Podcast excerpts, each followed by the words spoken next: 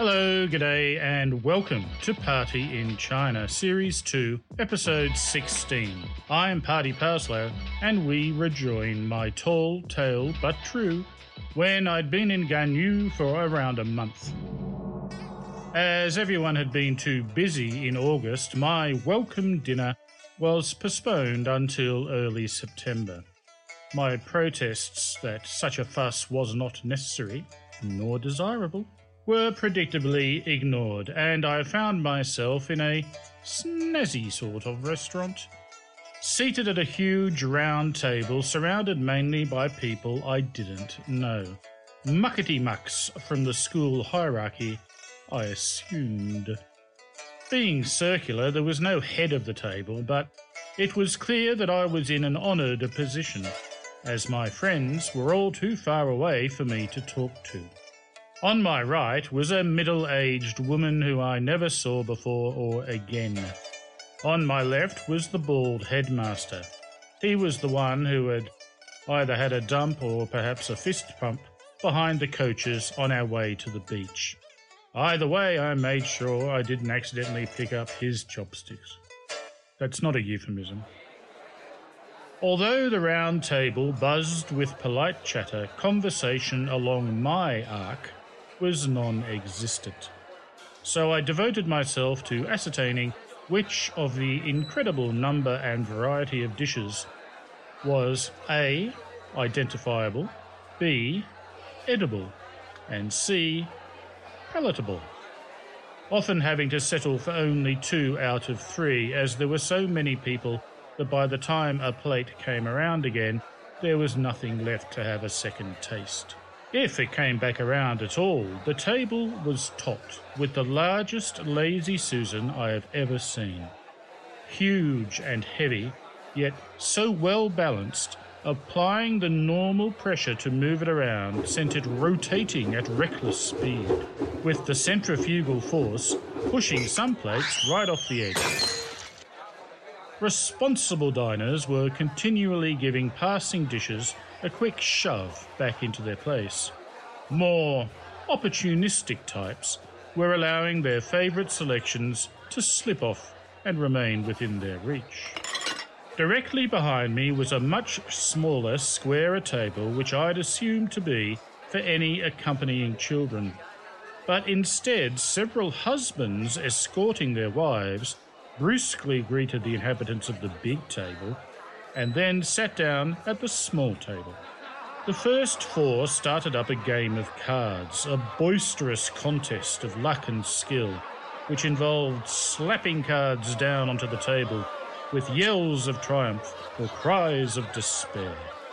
Cards which were found unworthy were torn apart or crumpled up and thrown in any direction. I thought that was a good thing as it meant the noisy game couldn't last long. But as more men showed up, they each brought a brand new deck, and the game just got bigger and louder. If I was at 12 o'clock, then Betty and Ronna were on either side of six, and far too far away to engage in conversation. But Summer was around 8:30, so I could hear her when she yelled some comment or inquiry at me. Mostly she named the ingredients of the dishes when she knew the English words. But she also translated questions from the bald headmaster at my side. First, there were questions about what I liked to eat. Then, how much I could eat. Then, what I liked to drink. Then, how much I could drink. And finally, did I think I could outdrink him? This was an unexpected challenge at a school function, and I felt a bit like Darryl Strawberry on The Simpsons when Homer asked if Darryl's a better player than he is, and Darryl answers, Well, I never met you, but. Yes. I looked to Summer for guidance, and her eyes were embarrassed but pleading. She felt bad that I was being put in this position, but it would be bad for her if I said no. So I nodded, and six bottles of Tsingtao appeared in front of each of us. I'd have no problem with the low alcohol content, just the blandness. After several beers, the bald headmaster started heckling the card game. After I'd emptied all six of my bottles and he was on his fourth, he decided to change the drink to Baijiu, the local spirit which tastes like antifreeze and kicks like a blunderbuss. His tactic was sound. Baijiu gets everybody drunk. But he failed to take into account that I was three times his size. He soon became even more obstreperous and decided to enlist the help of his teachers, weaving around the table and forcing unwilling Ronna, Betty, Summer, and others to down one or more of his drinks. I matched them all, also unwillingly, but I was in a contest now, and when he finished his wobbly, bullying circumambulation, he regained his seat and slumped unconscious against my shoulder. Everybody was relieved, but they pretended not to notice. So I eased his head face down onto the table where the lazy Susan wouldn't bump into it, and I pretended to. One of the final dishes to arrive was a gigantic fish of a species I didn't recognize. Must have been a metre long but nobody could eat another bite by then, not even to be polite by then. And after Summers stood in for the still bald and now snoring headmaster and delivered me a welcome speech, she then presented me with the fish as a token of their appreciation. So I walked home carrying a huge dead fish in both hands. I had to cut it in three parts just to fit it in the fridge and it still went off before I could eat even half of it. It was a generous gift, a thoughtful gift, and a stupid gift.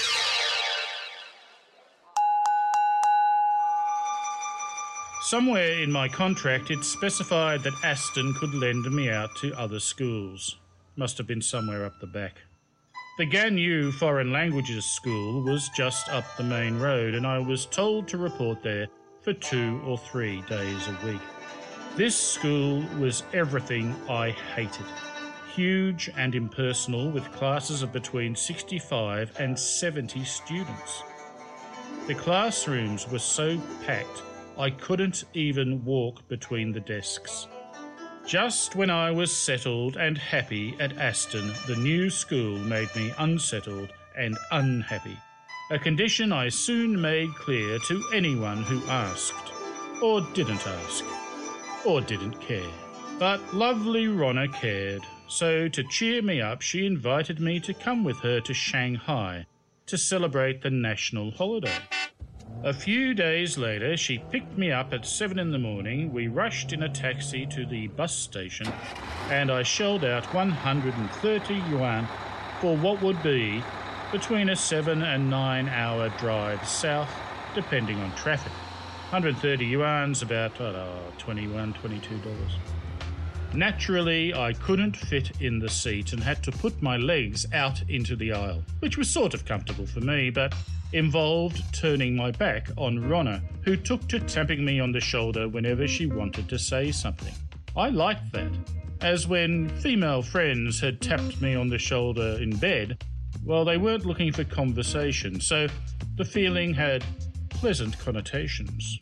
As we motored down the highway, I wondered why trucks speeding down the wrong side of the road bothered blaring their horns so much.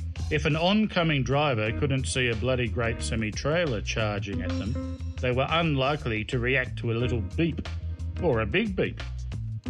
Then we passed a collision where one truck had rear ended another truck with both going the wrong way in our lane. So perhaps the horn is to hurry up the truckie in front of you. Four or five hours into the journey, we stopped at a bleak car park in the middle of nowhere for a 10 minute rest stop. I went to the loo but saw something so disgusting I can't tell you. Upon reboarding, Ronna chatted up the guy sitting in the centre back seat and got him to let me sit there. So now I could sit straight in my seat and stretch my legs straight down the aisle. Bliss. Unfortunately, Ronna couldn't take the extra motion at the back of the bus and soon went a pretty green colour. So she lurched forward again and sat up the front. Although undoubtedly more comfortable, I missed those taps on the shoulder. Soon after that, we came to a bridge. A big bridge. A long bridge. A really long bridge over a stretch of water so wide I thought it must be the sea. However, before I could formulate that as a question in Mandarin, a young child in front of me asked his parents, Is this the sea? And they laughed at his stupidity. So I kept that thought to myself, although I was pleased that the kid had used the same phrase as I had planned to. Oh, and the wide, wide, wide water was the Yangtze River. Shanghai grew quickly then. Buildings got bigger and then much bigger. Traffic got worse and then much, much, much worse. The bus soon went wandering up some tiny back streets, obviously not suited for large vehicles.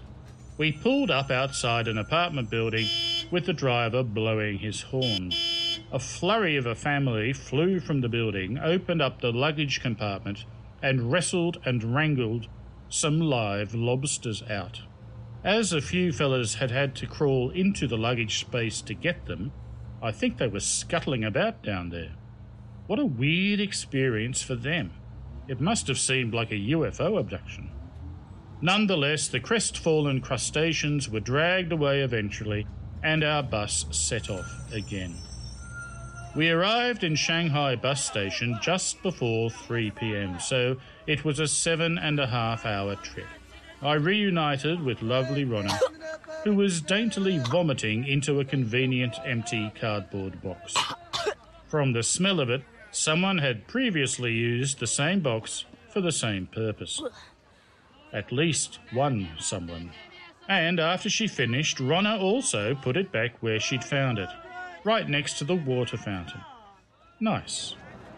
Emerging into what I naively thought was a big crowd milling around Shanghai railway station, but which even that afternoon I realised was a sparsely populated plaza, it took us a fair while to find the correct connecting bus.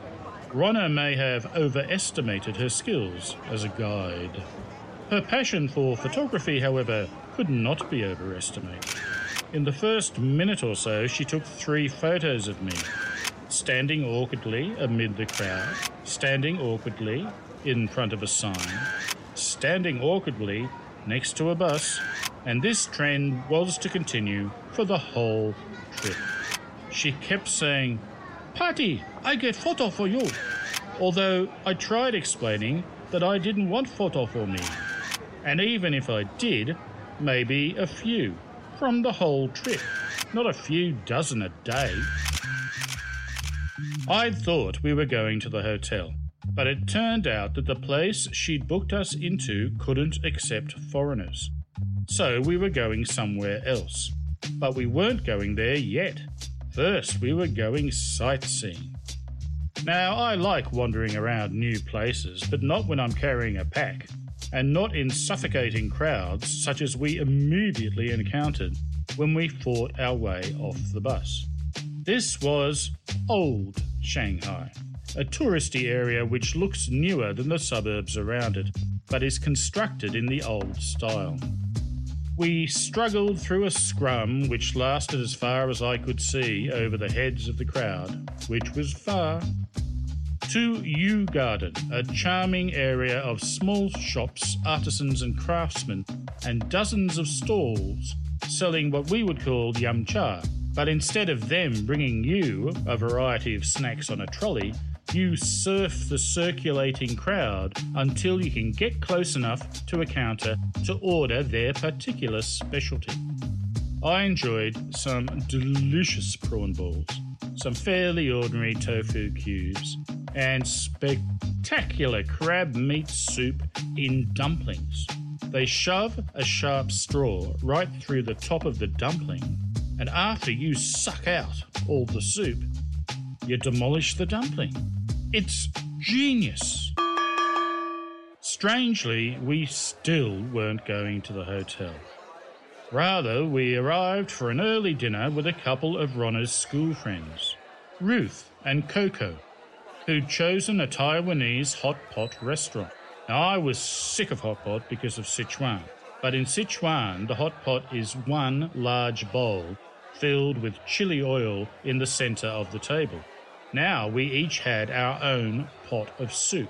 You chose between mushroom, seafood, or sausage soups, into which we dunked sprouts and cabbages and what claimed to be lamb and what might have been beef and crab sticks and taro and spam and some other stuff which remained unidentified as the girls didn't know the English word for them. Although I wasn't hungry after the recent yum cha, it was delicious and got us out of the unbelievable crowds. It was then decided that we'd all go for a walk to the Bund, the most popular tourist spot in Shanghai. And as we waited at a pedestrian crossing for that unspoken signal that prompts Chinese pedestrians to suddenly surge together across the road, I got the biggest laugh, I think, of my time in China. I explained to the young women that in every other civilized country, when you wanted to use a pedestrian crossing, you just used it, and by law, the drivers had to stop to let you pass safely. They roared with delight at such an absurd idea and refused to believe it. I think the time I laughed most in China was in one of my senior Aston classes. We had a lesson about filmmaking, and the director interviewed in the textbook said that actors had to be very intelligent. I've worked with a lot of actors over the years, so the lesson had to be postponed while I hooted, hollered, and wept with laughter for quite a long time.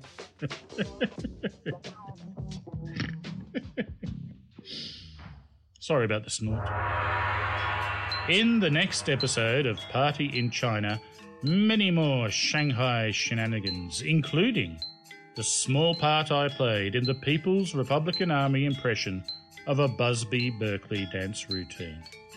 Don't worry, it'll make sense when you hear it. I'm Patty Parslow, thank you. Thank you. Thank you for listening. You've been listening to Patty in China. For more, like us on Facebook or follow us on Twitter. Subscribe to the podcast at Audio Boom, Stitcher, iTunes, or your favorite podcast distributor. This has been another quality podcast production from Bytes.com.